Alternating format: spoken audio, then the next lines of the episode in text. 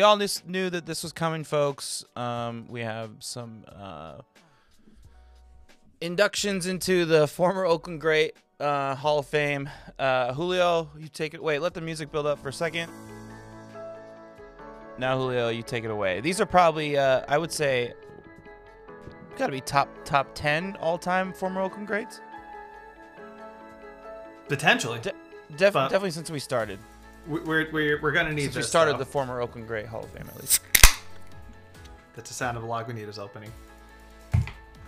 Joshua Isaiah Harrison. Andrew Ger- Gregory Chafin. Jacob Tanner Diekman.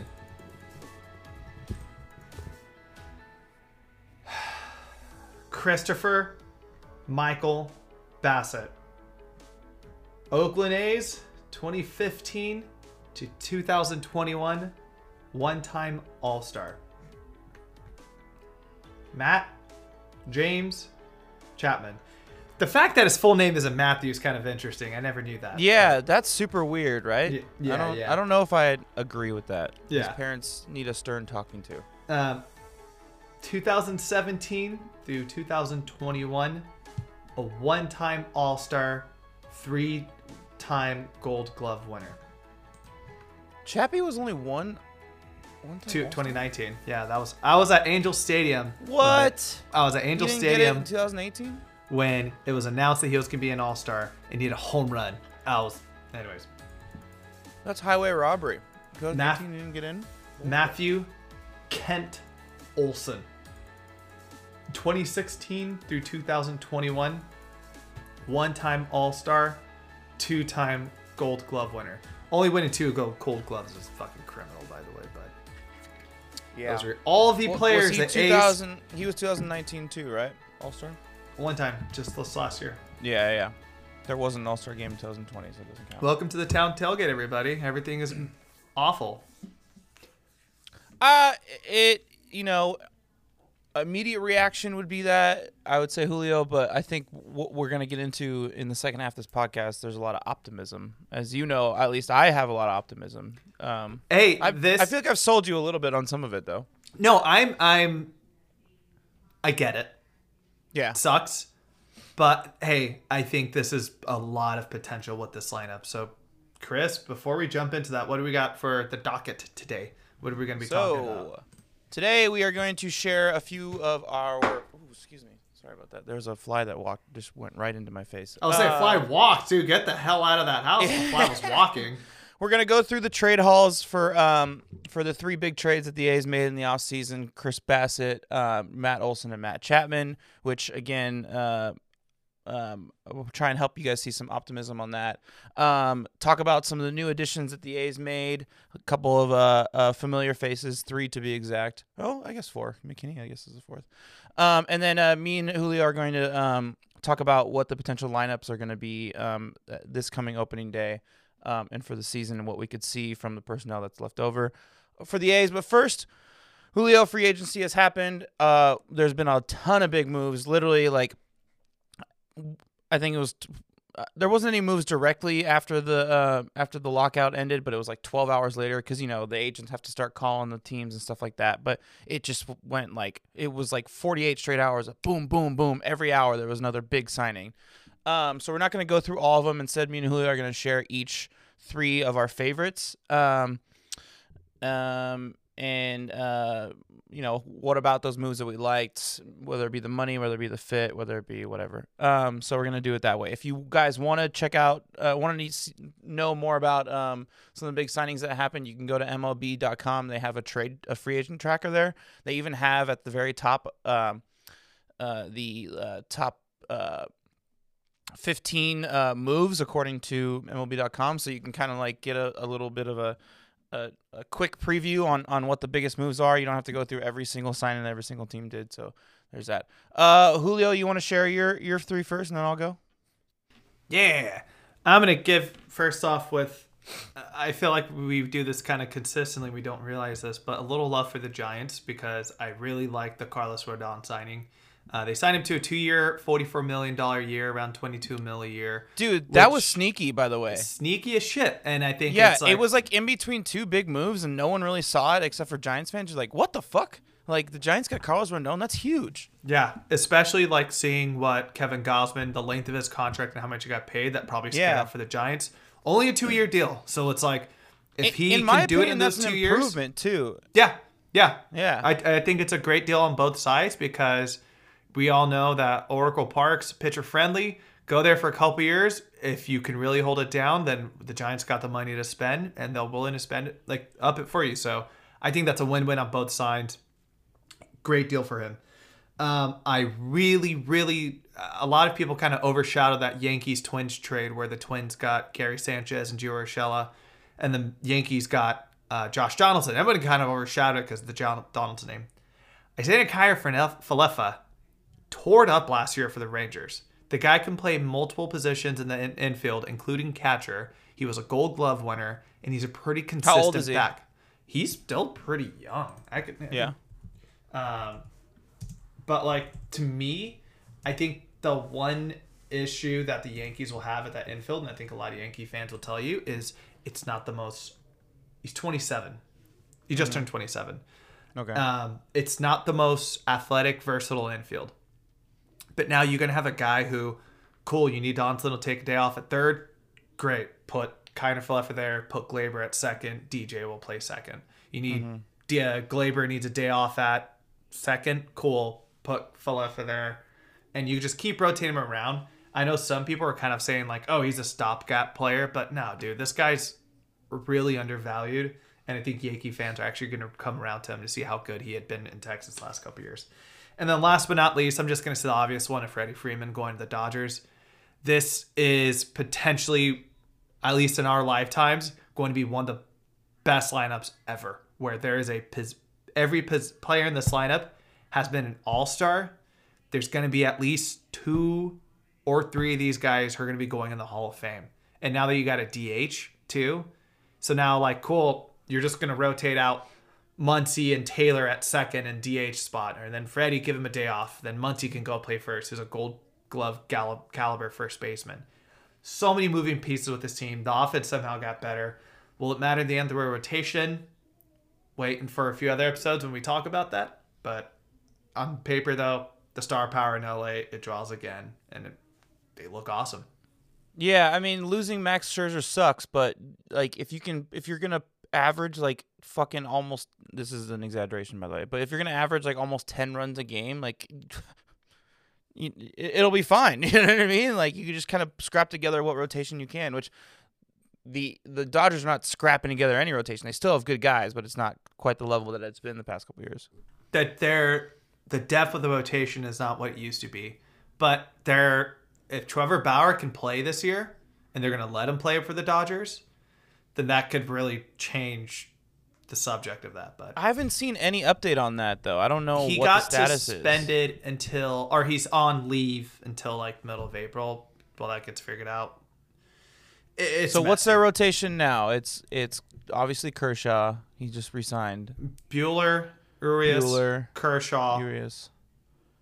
And then um redhead, what's his name? They re-signed Dan Duffy. No, Dustin um, Dustin Dustin uh, May's still out. Yeah, Tommy John. Oh, he's still hurt.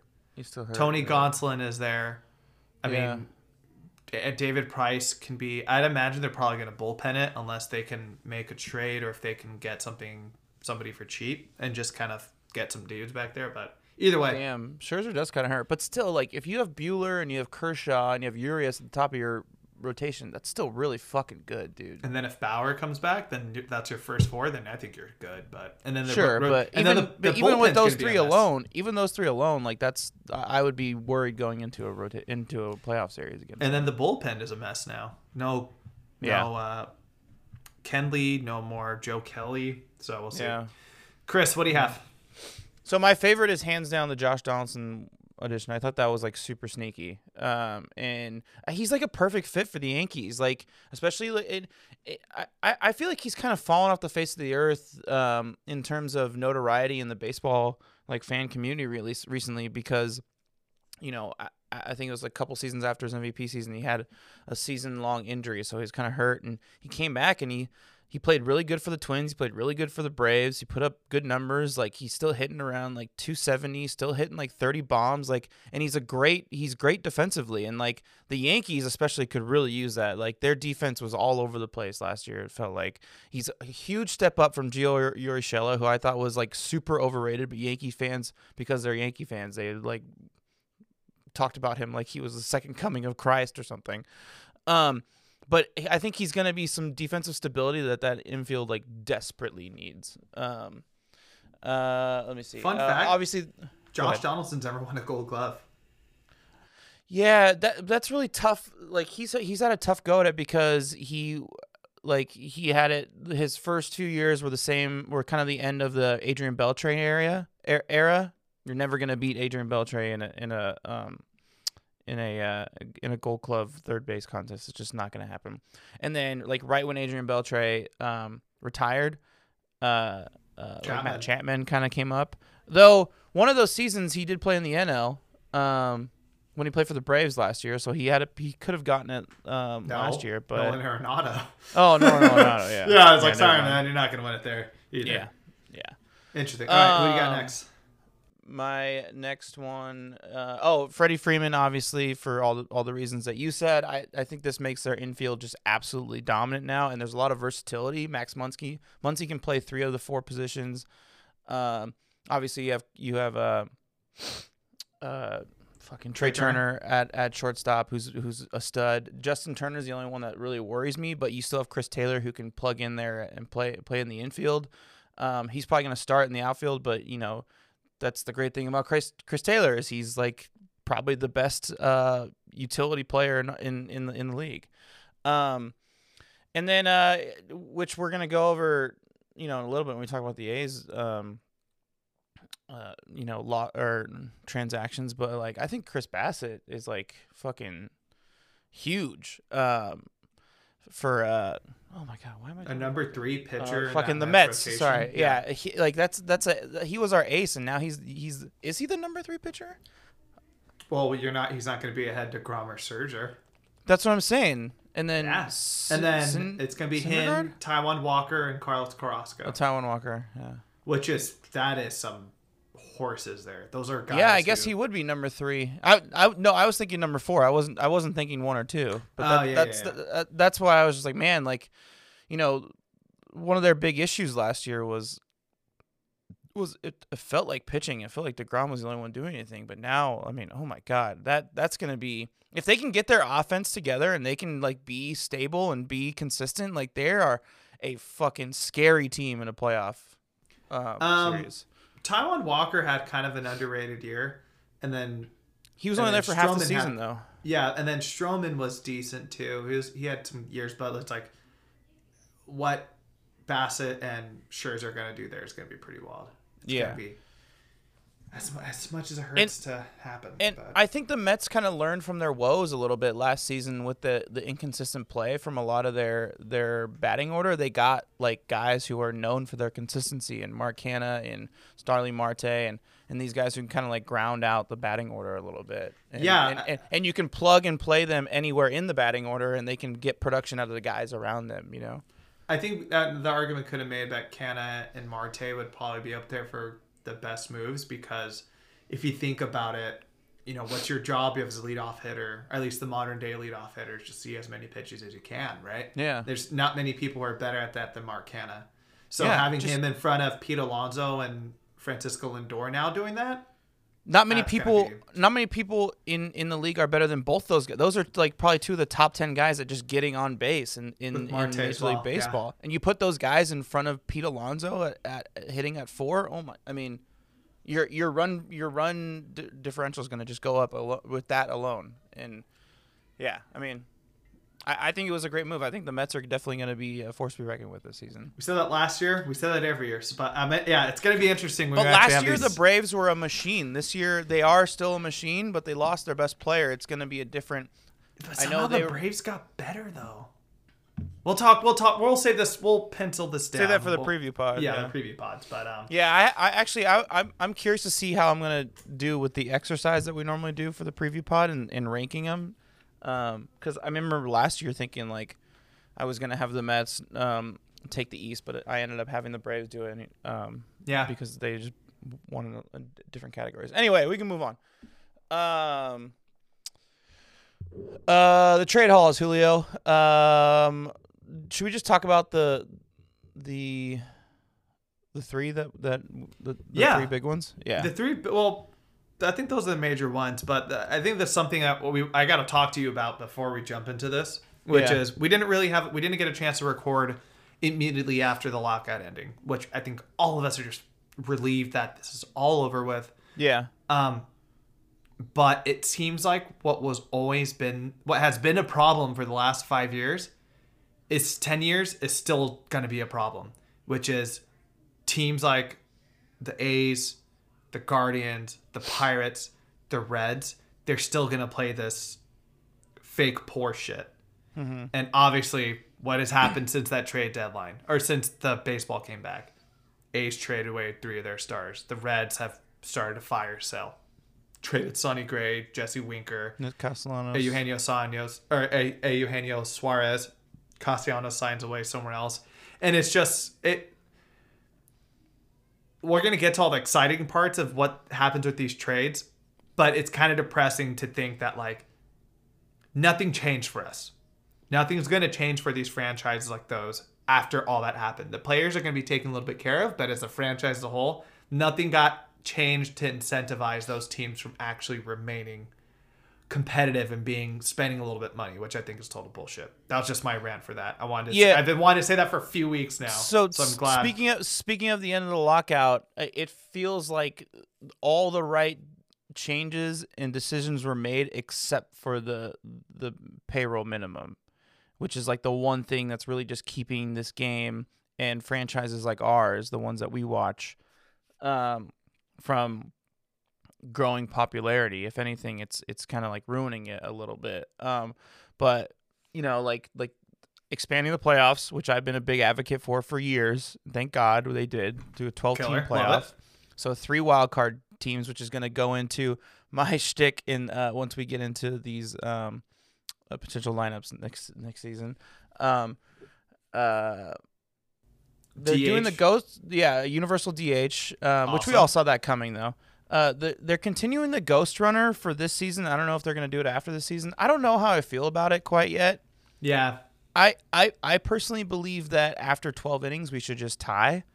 Um, but you know, we'll see. The the ghost runner, Americans it's- don't like to tie. You should know that. I know, American but sports like, don't like to tie. well, I'm a soccer fan, so I'm a little bit more Yeah, used yeah. to ties than other people, I guess. Um, and then um, uh, uh, pitch clock is going to be um, um, something they're going to kind of look at because let's be honest, like that's probably the biggest thing is that uh, if you if you have a chance, listeners, you should go on YouTube and and um, and go on and Google or and search for um, uh, modern day uh, pitch like um, speed or, or sorry, not speed. Uh, modern. They they have videos that compare like Dennis Eckersley um, throwing like three pitches um uh back in the day compared to like Max Scherzer throwing pitches and like the amount of time it takes Max Scherzer to throw three pitches is like 10 times longer than it took Dennis Eckersley to to do his whole shtick like it's insane how pitchers they just take so much fucking time these days to throw their pitch to take a lap around the fucking mound they It's get ready. goddamn millennials, Chris. It's Ruining just like- baseball. It it just okay it just uh they just it it it's in, it's insane so like they're they're adding in the pitch clock and they're they're making all the right moves but it seems like the one main move that they're not doing is trying to retain stars in small markets i don't know how like it that's always going to be an issue unless they they find a way to fix it. Anyway, the we'll weird thing is, yeah, it doesn't have to be an issue because other sports are able to do that. Just baseball can't figure that shit out. Giannis won Yeah, a goddamn exactly. title in Milwaukee. Also, the thing I loved is um, starting next year, every team is playing each other. That's tight. I'm Yeah. hell excited for that. All right, I'm gonna go ahead and lead us off here with the Chris Bassitt trade to the Mets. This was the first cut, and of course, the first cut is the cut is the deepest. Um, the A's God. received two pitching right-handed pitching prospects in the deal. JT Ginn, I can't wait to see the signs in Oakland for that, and then Adam Oller. Uh, Chris, you are our, I guess, uh, college baseball prospect extraordinaire, and I guess, um, you know, reading ab- about these guys the last few weeks, how are you feeling like in this trade? So in this the bat. particular trade, I, I was really high on Ginn. Um, he he's a he's a slider and a and a high fastball pitcher. He throws like around 95. Um, he went to Mississippi State, which is like uh, we talked about it at the during the college baseball or college World Series last year um, when we did like those updates. Um, is uh one of the best uh, baseball programs in in college baseball. Um, so he's definitely cream of the crop in, in that aspect because they get all these great prospects. Um, but yeah, reading up on him, he's got great control. Um, um, and and he's a classic A's pitcher. He's a low slider pitcher. He's gonna get the ball in in play, and he's gonna rely on the defense to to to make a lot of a lot of uh. Uh, a lot of the outs for him. Um, he he had a little bit of uh, of a.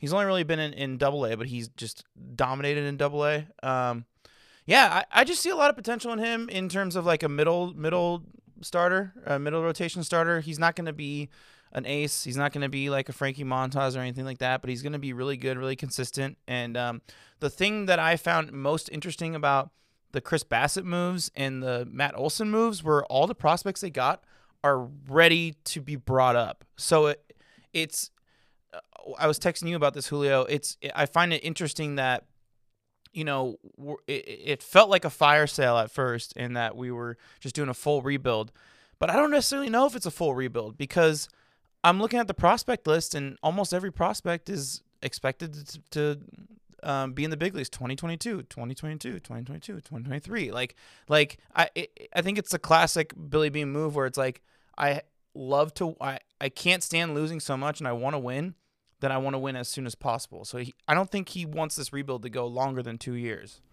And the cool thing about with Oller, uh, he was actually the Mets minor league pitcher of the year in their organization last year, which is pretty killer to have. Yeah. Another interesting thing too is he was on the Mets 40 man roster before he got traded. So because of that, he will automatically be on the A's 40 man roster. So like you mentioned, we're gonna see him this year. yeah Is he gonna be on the opening day roster? I don't know. he might be bullpen he because our bullpen's kind of a mess right now we could probably Yeah. use some young help yeah it's it's definitely going to get some young help there. Um, I I But- like it. I think the one Ginn, thing people are Ginn, okay, is, go. Ginn is definitely the prize. Ginn is definitely the prize. I'm sorry, I didn't mean to interrupt you. I just wanted to say real No, quick. Ginn fine, is definitely the prize of that trade, and he's gonna be he's gonna be like a Chris Bassitt. He's gonna be like a middle of the rotation type of starter. I think Chris Bassitt exceeded our expectations. So, but yeah, which leads to my point.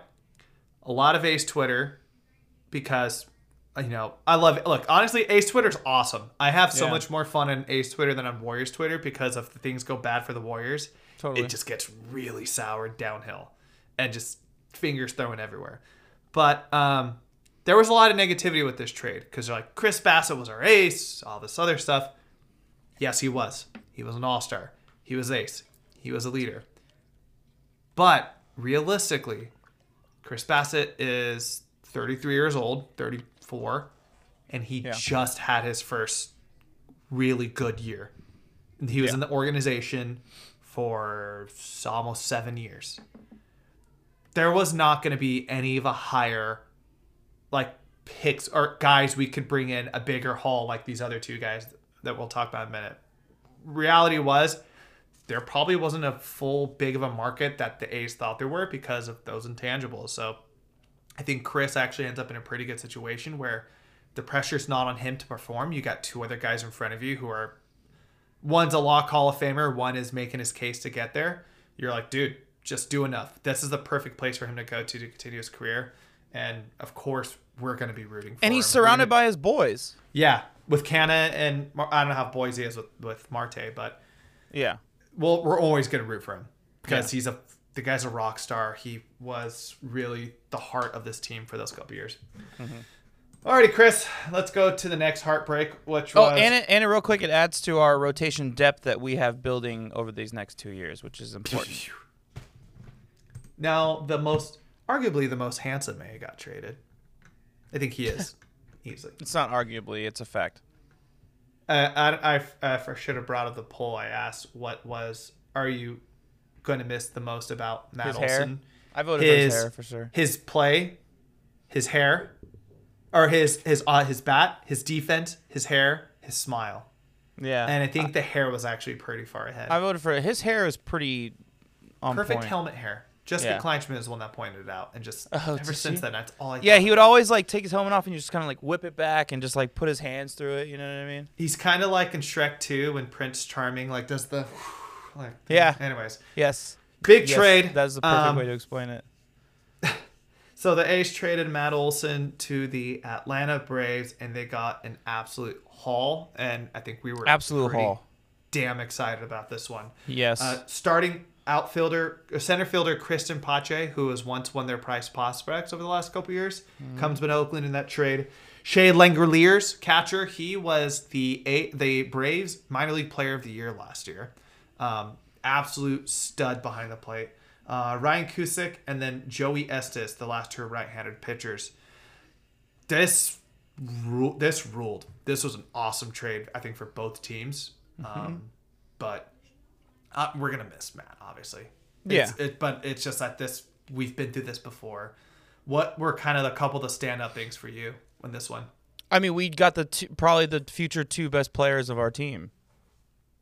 Two of our three. I mean, Tyler Soderstrom actually is probably going to be our best Yeah. player in about in about two or three seasons. But um, Cristian Pash could very well be that person. And and um, or Pa- is it Pache? I'm sorry, I, I don't know why Pache, Pache.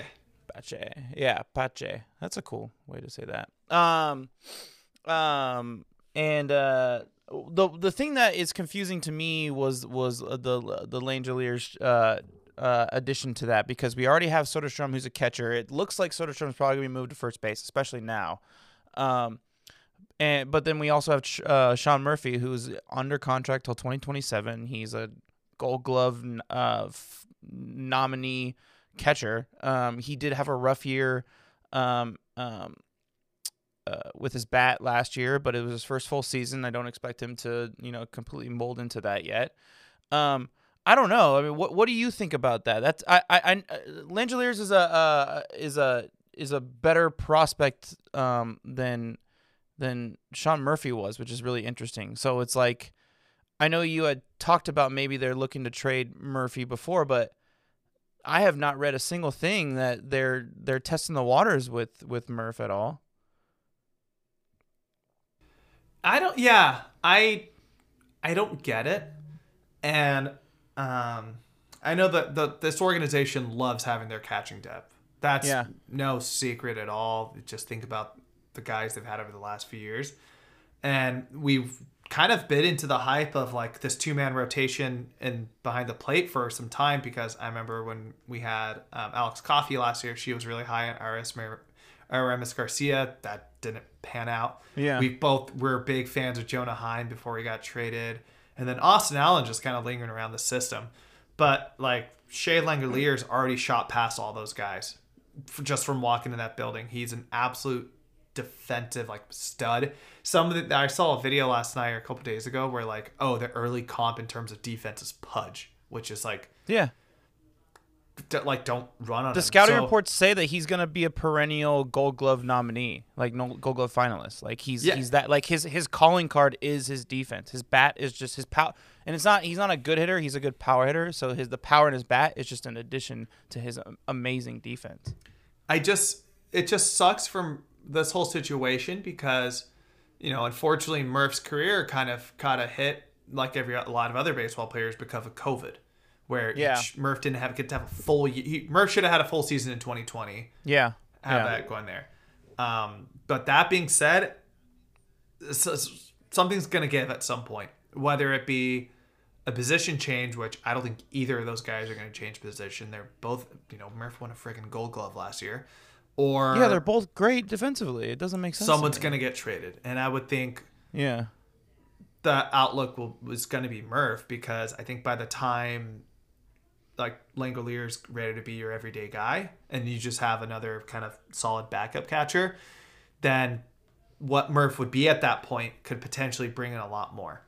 So this isn't a I don't think Murph's going to get traded anytime soon. But Yeah. I think next offseason maybe Test the waters a little bit. yeah, maybe summer of 2023 trade deadline that'll happen, but I don't think he's going anywhere this year, season at least. Yeah, you don't want to position change either of these guys. They're two, they're both studs at, at, at what they do, but also uh that was my original thought when they got him. I was like, "Oh, okay, maybe they're go- I remember I texted you about this. Maybe they're going back to the um platoon at catcher um cuz it worked so well with Murph and Jonah Heim in 2020 in 2019, but I, I just don't think you want to restrict either of these guys um, in terms of games they, they should play because they're they're yeah I mean I, one thing about uh, about um, Lang- Langeliers's uh, uh, scouting report that I saw that was really interesting was that um, he is a clubhouse um, like favorite, um, and he um, is a great leader in the clubhouse. Um, he's been known for that in all every single level that he's played. He's played the game, um, and they say that's like one of his best qualities in term as a baseball player. Like people just guys respect him in the clubhouse, and he gets along really well with his pitchers, and pitchers um, respect his uh, input in terms of calling a game. Um, and I think that's really important. I do feel like that's one thing that that it, I you know I don't I don't know for sure, but it felt like Murph was was missing out on some with at least some guys uh, last year in the pitching staff. Like you Murph know, and Montas, they Yeah. never clicked. yeah, and wasn't it Sean Manaea too? Wasn't it like uh like Manaea had like was nine and one with uh with um Yeah, face yeah, that's uh, right. Yan Gomes catching, and then and then Murph caught like Murph caught like a really important crucial game at the end of the season. Um, and it and they lost it. Yeah, I, I mean, I just so there's something that's not personality wise clicking that Murph has. Um, but it sounds like um Langeliers ha- Langeliers has that. So It's- um, Braves Yeah. fans were not happy with parting him. I watched a. I've been watching um, Farm to Fame. It's like one of the John Boy, like their minor league pod that they do, Nice. and um, they were talking about like yeah, Shea Langeliers. Like they were pulling like yeah, this guy was going to be the future, like their catcher of the future. It was just like Yeah. win now. Travis d'Arnaud just signed a two year extension, and like they just unfortunate that that's what they had to do to get something like this. is How trades work, right? You got to give up a little bit something you Yeah. like just to get that. And then last but not least, uh, our boy. Oh, wait, hold on. Chris Pat, Chris, Cristian Pat, Pache. Uh, um, if you have not been watching him in spring training, he is just a clinic out there in center field defensively. He's Oh, so- yeah. he's Oh, so yeah. awesome. He he is a hustler too. He like dives for balls that he should not be diving for, and makes these amazing plays. He covers the ground um, like perfectly. Uh, when Ramon comes back, Ramon's probably gonna be moving to right field because uh, Pache. It'd be better just- for his arm too. yeah, with I agree. arm. Yeah, yeah, and with those two, and then probably Chad Pinder in left field, like that. That's going to be three big arms and three fast guys out there who are going to cover a lot of ground defensively. We're going to be very good in the outfield. Um, he's already ready. He's going to be our starting center fielder on opening day. He's he's he's so good, really fast. We don't really know too much about his bat yet, though, but he does have some power. Um, there's not enough evidence to see exactly what he can do with it, but he's got some pop. So watch out for that. Um, and I think what's going to benefit him too Potentially like is 20, 20 home runs, 25 home runs this season. if and when he does go to Vegas, because you know their odds are he's probably going to have to go spend some time out there at some point during his tenure. I don't Oakland. think so, man. I think oh, uh, But point, like yeah, yeah, some but like when he's rehabbing, I was like, dude, be, it looks like he's gonna he's gonna start in center field on opening day. I don't know. that's going to be some confidence booster. Yeah. And then last thing about him, and I thought this was hella funny. So you know, uh, I have cats, and uh, you whenever do. you have pets, you just give your pet. eh, Your pets have multiple nicknames, right? So um, a nickname I have for Peach is Patches. because it was a slip of the tongue by Anne Whitney's dad. She he had called her Patch. So Patches O'Houlihan. Yeah, yeah, yeah. So when I was really into playing the show last year, Cristian Pache, I kept getting his cards. So I kept calling her Christian Patches. I'm like center Sweet. fielder for the Atlanta Braves. And then little did we know, Are you gonna start calling her that now instead? Christian Patches, of course. I've, I've been calling her that before the trade. The l- last thing too, the guy played in the World Series and he played in the Yeah. NLCS and he made Yeah. really good plays up there. So, all right. All right. Last but not least, our boy, Captain America, uh, Man Chap, Matt Chapman. This one sucked. Uh, arguably, the the one that hurt the most was I don't know, but again, another huge. People were really pissed off about sh- this haul too. I no, I think this is a really great deal. I did too. I did too. But but A's Twitter at first was really up, upset. I'm sorry. You should go ahead and just say what it It's is. My bad. because they probably didn't do enough research, Yeah. and they don't. But that's why we're name. here Yeah, that's to right. educate them. That's her unpaid job. Uh, Kevin Smith, not the director. Uh, he has one been one of the top prospects in the Blue Jay system for some time. He played a little bit last year. He's coming to Oakland. Uh, Gunnar Hoglund, who was actually AJ Puk's college uh, rotation mate in Florida, um, and he's a right-handed pitcher. And then a couple lefties, Zach Logue and Kirby Snead. Uh, Kirby Snead, not the pink guy, but uh, Kirby Snead's probably going to be coming out of the pen and um, doing work another lefty out of the pen. They A's need that. They lost two guys who have been rocks over the last couple years. Really, say what you want about Jake Diekman, but in terms of a serviceable lefty out of the pen, he did the job. And then uh, Andrew Chafin was pretty freaking good for most of the time as an A. Was he should should he have been the He's closer? reliable. That's something we're never really gonna. Yeah, he's reliable. So, um, I think for one, that's probably one of the more underrated trades is getting Snead in the deal because just Yeah. like the pen was a freaking dumpster fire last year. Also, speaking of that, forgot to mention former Oakland great Sergio Romo going to Seattle. So forgot to do that at the top. But what was your initial reactions to this? What are you know? How are you feeling now that the dust has settled a little bit?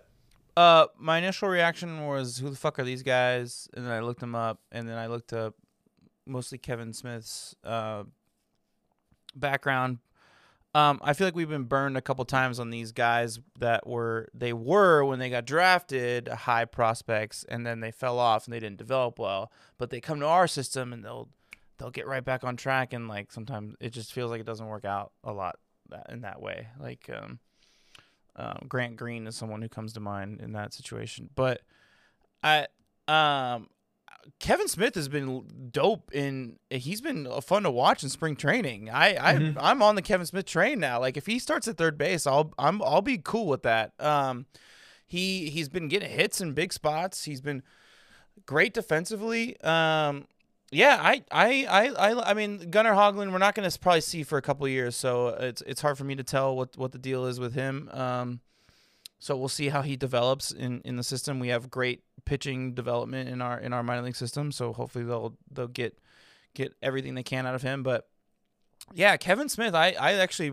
I, I like a lot after watching uh, spring training games all, all this week and, and seeing him play. This Big is fan. probably going to be the trade we're not going to see the most ups, upside.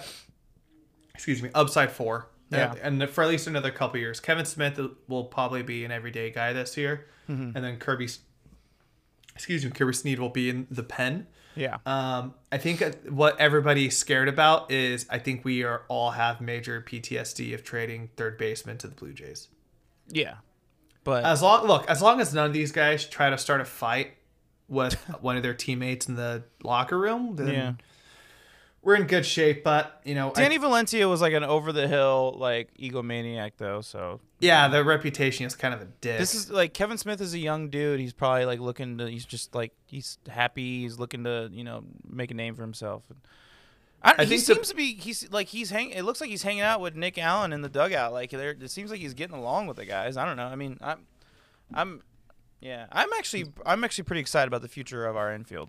So, before we kind of jump to the next subject, what would be because I had to do this for my dad. he, he was like, What do you mean? I called him when the trades went down. He was just like, bring me some good. He's like, oh, no, get me excited.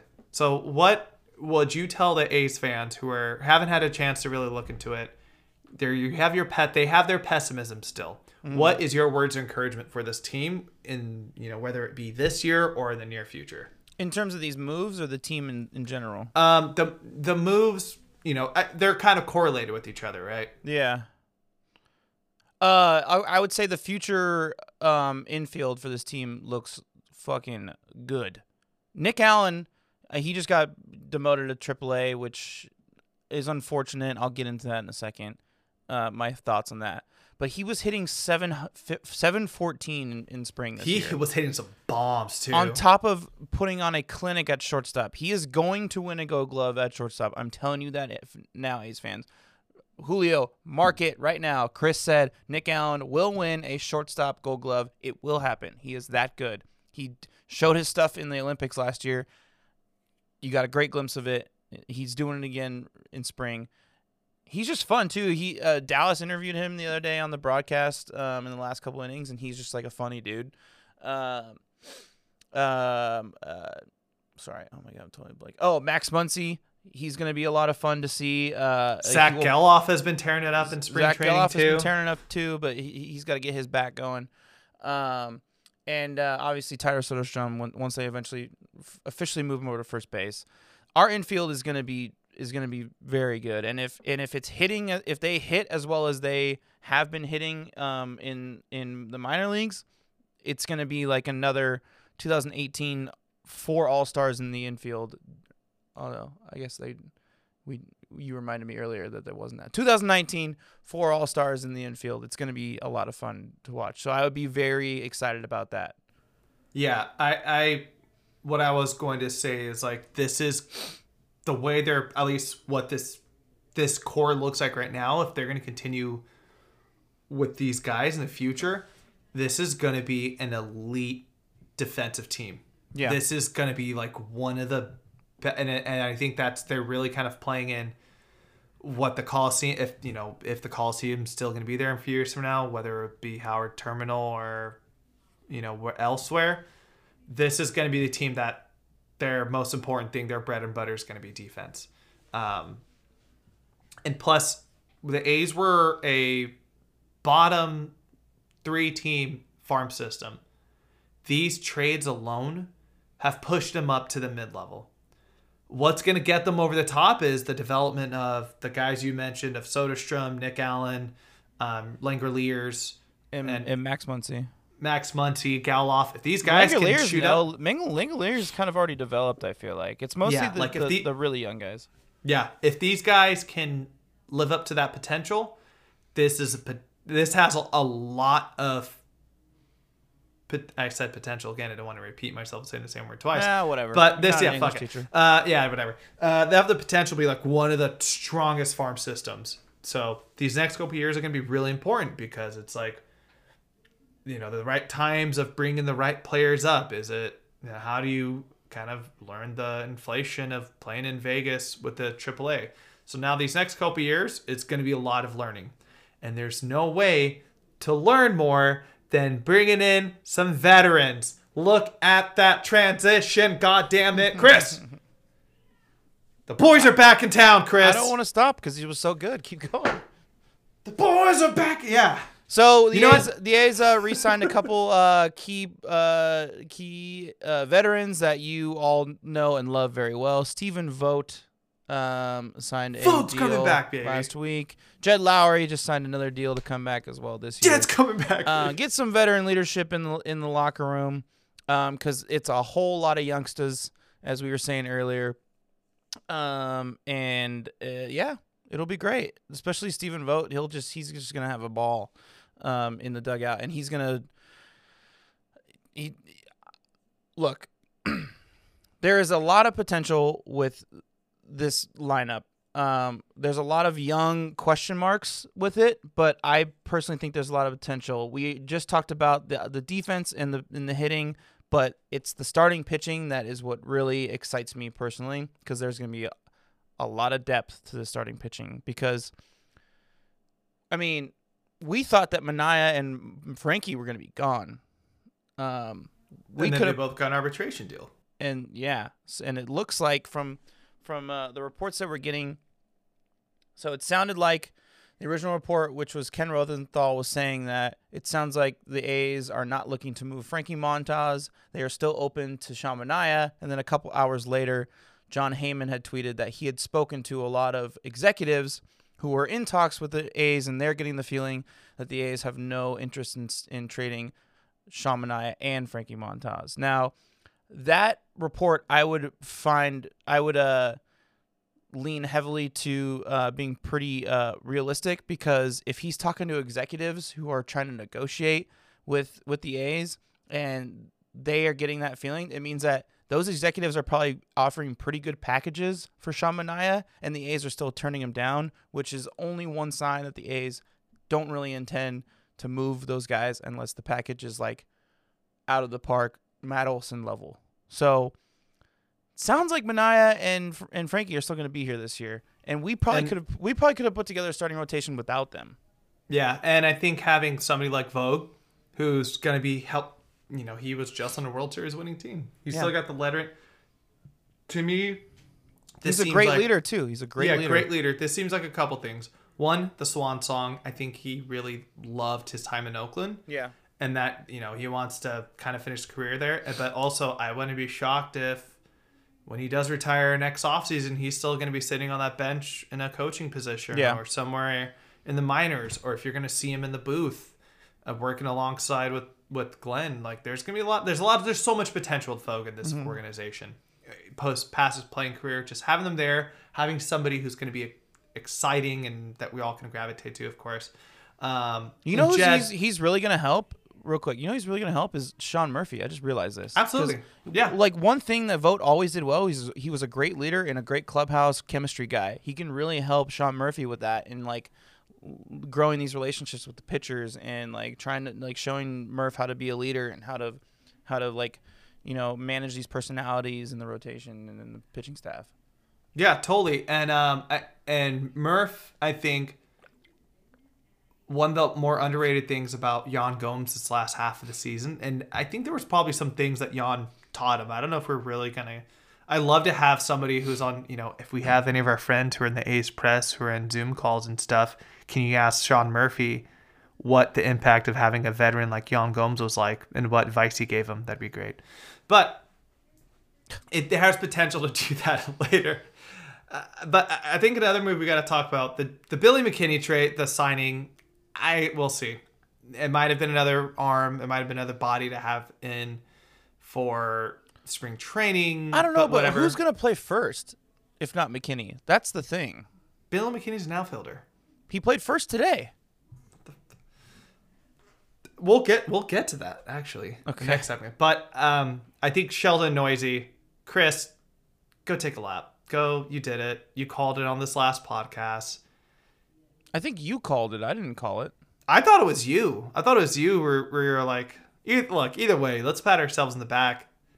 Melissa gave us a shout out on Twitter for She it. did. So, um, but no, like, hey, at the end of the day, this is a team that it's an open competition for a few positions in Hmm. that infield and have somebody who's got a familiarity with the system and playing in Oakland, screw it. And he just came back from a stint with the Dodgers where I'm sure he probably was able to take in a lot of information from playing on that Yeah. over there as well. Oh, I, I thought you were like burping No. or something. oh Um, no, I'm done. uh, yeah. So do you, let's should we should we do our potential lineups for the season? Let's jump into yes, it. let me get in my little Because my what I had to say next is going to relate to that, so I might as well Okay, just jump go for into it. that. Yeah, do it, do it. So um, I, I don't think too much of the Billy McKinney trade. I think they just need depth at first base because right now they don't really have any have a first baseman. Um, it it might have to be Eric Thames, dude, because I don't. I mean, I you know who I really want to see at first base is Sheldon Neuse, because I it uh, there's not really any other fit for him in the infield right now. Uh, like and and and I, I don't know. I mean, uh, we, we don't have a first baseman. The guy hits home runs. It'd be nice to just have him get some steady playing time in a position where we need some help. I, I don't know. Um, but uh, all right. Who's your leadoff hitter? My uh, well, um, you, you want to do it by batting order? That was how I how I had it written down here. Okay. Um. So do we? You get wanna- say your leadoff hitter. I say mine. Okay, but do we want to do what we think or what we want? What we want. What we want? Okay. Because I was gonna do what we think, and then I was gonna go on a tangent at the end about what I want. Okay. Well, we'll just go wh- whatever you think works best. We're doing Okay. this live, folks. Cristian Pache is gonna lead off. He's gonna play center field. Who's yours? Okay. Uh, Tony Kemp. Tony Kemp's my leadoff hitter. He's going to be playing. He's going to be the everyday second baseman. I think he absolutely deserved it over the last couple months of the season last year. Uh, Tony Kemp is gonna be hitting second for me, um, and playing second base. So we're similar vibe. Cristian Pache Look at was that, my number dude. two hitter playing center field. Look at that. So I wonder what was the logic behind one over the other. I think TK just is a little more experienced of a hitter and has Yeah. been around the majors. So that was my, kind of my logic. It's like, hey, you want somebody who's going to have a little more of that, you know, who's been playing in that in the bigs for a little bit longer, who knows can see pitches, work up counts, especially after this last year. So My my thought process is that uh uh the second the second order in the lineup has more at bats with runners on base, so I would want someone who has more experience and and has been in those bigger moments, not a rookie, to sit in, uh, to bat in that position. um, Okay. just to take the just to take the pressure off of him. Um. So yeah, who's your three hole Um, hitter? my three hole hitter. Starting May 15th is going to be Ramon Laureano, but uh, starting opening day, it's going to be uh, uh, Sean Murphy. My third hole hitter is also Ramon Rihanna. That's hella funny. Which is all right. I'll go tell you my four. And this so, look. so I- then, so then, can we just do our, our batting order not opening day, starting May 15th when Ramon comes back? sure. Let's just do what our everyday lineup Okay, post suspension would look like. Who's your four hole? Uh, Thames, Eric Thames. I had Sean Murphy as my four hole hitter, Sean's gonna. Sean's my fifth. and my fifth hole hitter is a is a my first base combo Okay. is Eric Thames, but then I think Seth Brown should start getting some more love playing first. I yeah, know he, he'll he he, has probably will start at first base, huh? Yeah, I think he should because it's funny that like oh that like outfield is a wide open competition, but once Ramon comes back, it's not. I think Mm-hmm. Pinder's going to be playing every day. Pache is going to be in center, and then Ramon's in right. So Yeah. it's like there's Exactly. so. I think there's going to be a combo over there, and then in your six hole, who do you got? Uh, Kevin Smith. Interesting. Yeah, I think You're pretty high. You're high up on, on him that quickly. He's been playing. He started the last three games at third base. I think they're they're really uh like pushing. But as a as a six hole hitter, uh, I just, I mean, I don't, I don't really know where else to plug him. Okay, Six, Uh, in, in my opinion, six and seven are pretty interchangeable. Um, okay. You want some more speed Um, at the end, so I was going to put speed guys at eight and nine. Uh, seventh or sixth, I had Pinder. Okay, Pinder and le- starting in left field, it's going down and yelling Pinder. nice. And then who Um, do you have in the seven hole? At the seven hole it would be Seth Brown, I guess, or whoever ends up starting at first base. I would like it to be Sheldon Neuse, but he hasn't played any first base in spring. I can't imagine they just throw him in there middle of the season. So, um, Seth Brown I had- seven. This is my DH hole, and even though I was just reading, he still wants to play in the field. You know, we'll see. I had Jed. Jed's just gonna be the DH playing there. Uh, in the eighth spot, this is where, as my starting third baseman, is where I had Kevin Smith is Okay. gonna be playing. Just you know, no major expectations right off the bat. For that, that, that was my mindset when you put him in the eighth spot. I know he got to play a little bit in the bigs last year, but this Yeah. is like even less pressured situation. You're so that was my logic for that one. I want some speed back at the bottom, so I have uh, Chad Pinder at eight. Got it, got Yeah. it. And then and then we both have both- we- Elvis at nine. Yeah, yeah. That's Yeah. that's his spot. He he like he was there all last season too. So this Now- is this is my tangent. Uh, Go ahead. do you have a bench? I had four. Um, I had four guys. I only did a batting order. okay, go ahead and think of a couple. I, have a feeling we're probably going to be in the same Yeah. mindset. Well, I mean, Uh, um, go ahead. You go ahead. You go ahead. Stephen Vogt, obviously. Yeah, yeah, yeah. Sheldon Neuse, Yeah, both agree on that. Piscotti. Piscotti, he's uh he just got he's hurt. He just got um didn't he just have surgery? Hy- hypothetical. Okay, I, I didn't. Did he get hurt? Shit. Yeah, I think he just had surgery. I don't think it's a I think it's like a 2 month like injury recovery thing, but um don't quote me on that. But um yeah, I didn't expect him to be on the opening day lineup cuz he's cuz of his injury. Left shoulder discomfort. Yeah, he hasn't even Well, been that- playing spring this whole week. Well, then that leads to my other guy who. Will this finally be it? We'll see. Uh, Skye Bolt. Yeah, I think- I think has it has had- to be it, man. It has. He has no option at this point. The guy has been tearing it up in Vegas. He gets called uh, hitting wise. He's always been a pretty solid defender. He's always got really good speed, but he's never been able to figure out hitting in the bigs. So this is your last opportunity, dude. Figure it out now, or you're gonna be, you know, be the DFA guy every other team. So I want to go back to Elvis Andrus. The A's should cut Elvis Andrus. He has zero value left in a modern day baseball. He hits around 210. He hits less than 10 home runs. He is above average defensively, but there's nothing about him that like sparks off the page where it's like we're playing him for his defense.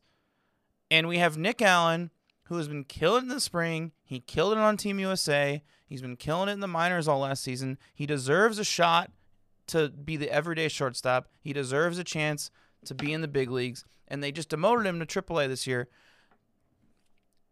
To me, I don't I don't understand the value in in uh, in Elvis except for the fact that there's still money left on his deal and because we got him in the trade last year, it's like they feel like they have to play him because they're already paying him. Just just cut your losses with the guy. Like I'm sorry, Elvis is great. He's a veteran presence. That's probably why they're keeping him, really, because of he's he's gonna be a veteran leader in the clubhouse. But he has zero value left, and we have a kid who's been killing it, who we really need to see like truth truthfully like what we got with him, and uh and he's uh, better. Like I, I just would you rather have a guy who's gonna hit? If I were to predict Nick Allen's stats this season, I think this is pretty realistic. 250, 15 plus home runs, potentially 20. Or would you rather have Elvis Andrus who's going to hit 210 and 8 home runs? I mean, obviously, you'd rather have Nick Allen because it's just like to get those reps in at major league level as soon as we can. And he's going to be a stud for us at shortstop and potentially be a gold glove finalist this season in his rookie season. Do Potentially win think- rookie of the year. Do you think there is any in any sort of galaxy multiverse where Elvis could get hot for the first half of the season and the A's could trade him? No. You think there's no shot that's happening? No. You think he's just completely done? I think he's done, man. I think he is a lost cause at this point. And I think that there are teams that are a little bit more competitive than us potentially that could use a more You know where he'd be a really shortstop. You know, you know where he would actually be a really good fit. Right down the five freeway Angels? in Anaheim. yeah, that's what I was thinking too. Think well, think about it, dude. You can get away with having somebody like that when you have that potential potent of a stacked lineup. He's also not going to have so much pressure on him to have to um, perform offensively down there, where he kind of does. Yeah, I'd, ca- I'd call up the Angels right this now year. and I'd be like, all right, Elvis is yours. Give us. Yeah. You just drafted 50 pitchers. I just us two of don't get it, and there's nothing that makes me think that he's going to be different with his bat this season. His spring he's hitting Yeah. like 180, Yeah, I, it's yeah. and Nick? Allen's hitting 700. Ugh.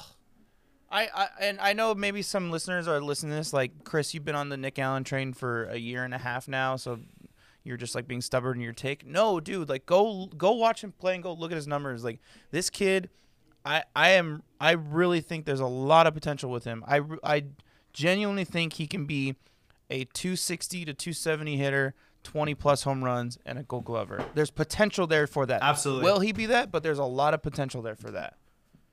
what Chapman was, the hype of how good he was defensively when he first came up is going to be what Nick Allen is right now. Yeah. And And so, with what he's doing with his bat, he could he could not be Matt Chapman bat, but he could be Very good. Now, before we go, Chris, we have some MLB breaking news that just happened. Oh, we do. Albert Pujols is going back to St. Louis. Oh, nice. Hell yeah. a one year so the one last ride with those old guys of Wainwright, Pujols, and Molina. I guess they need So a DH I got a- probably. so- official. So. I got official word from uh, Cardinals mega fan and a good friend of the pod, Ronnie. Ronnie Wyant, who said, "Yeah, boy." On that note, we're gonna end the podcast. Thank you for listening. Um, no, but we actually are gonna end the podcast. Um, we got we have our season preview pods coming um, this week. We're gonna do two of them, one for the NL, one for the AL. We're do- doing the same thing as we did last year. Um, ranking um, the teams in the in the in the divisions or whatever, and that's how we pick it. Um, might have some guests with us, Julio. We gotta probably work on that. Huh? Oh no, we do for AL. Um, NL, we gotta find someone.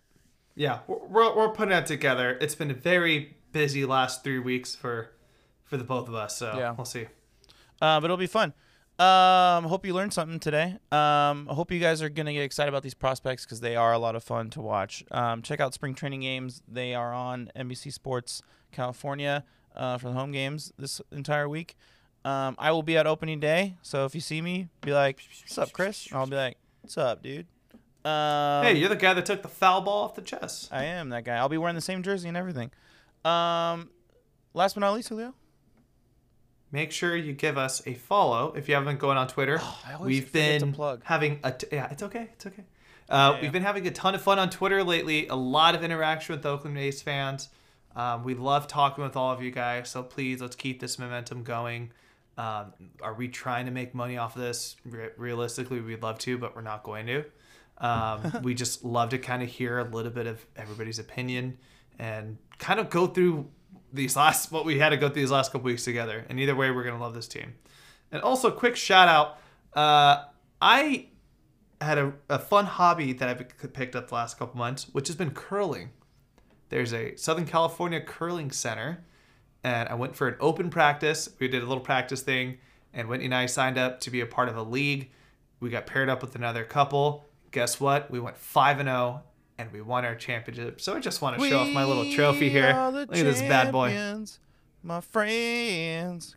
Congratulations, you're- Julio. Rookie, to, rookie, rookie of the year for curling. and also got this bad boy of an injury going on Oh. here. How'd you do that? I fell really hard last weekend on my elbow and I got bursitis. Anyways, Was it while you Um, were like uh, brushing? I was sweeping and I just ate shit. Hmm. If you are in the East Bay and you are interested in trying out any curling, I actually learned that there is a curling center in Oakland, folks. Uh, it is called the the inappropriately named San Francisco Bay Area Curling Club in Oakland. It's on Enterprise Way, and guess what, folks? It's just around the corner from the Oakland Coliseum, like, right off of Hegenberger. So if you have any interest in trying it out, please do so. It's a good time. But last but not least, I'll go ahead and pick up where you left. Let's go, Oakland. Yeah. See you opening day, everybody.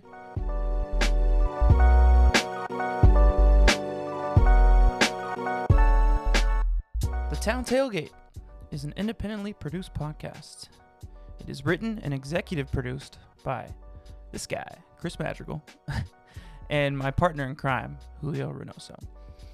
It is sound mixed and edited by yours truly. Social media management and marketing is run by once again my partner Julio Reynoso. And a special thanks and shout out to my brother Larry Madrigal for composing and producing our theme song as well as graphic designing our album cover and artwork. Thank you so much for listening everybody. Please tune in next week. Please subscribe.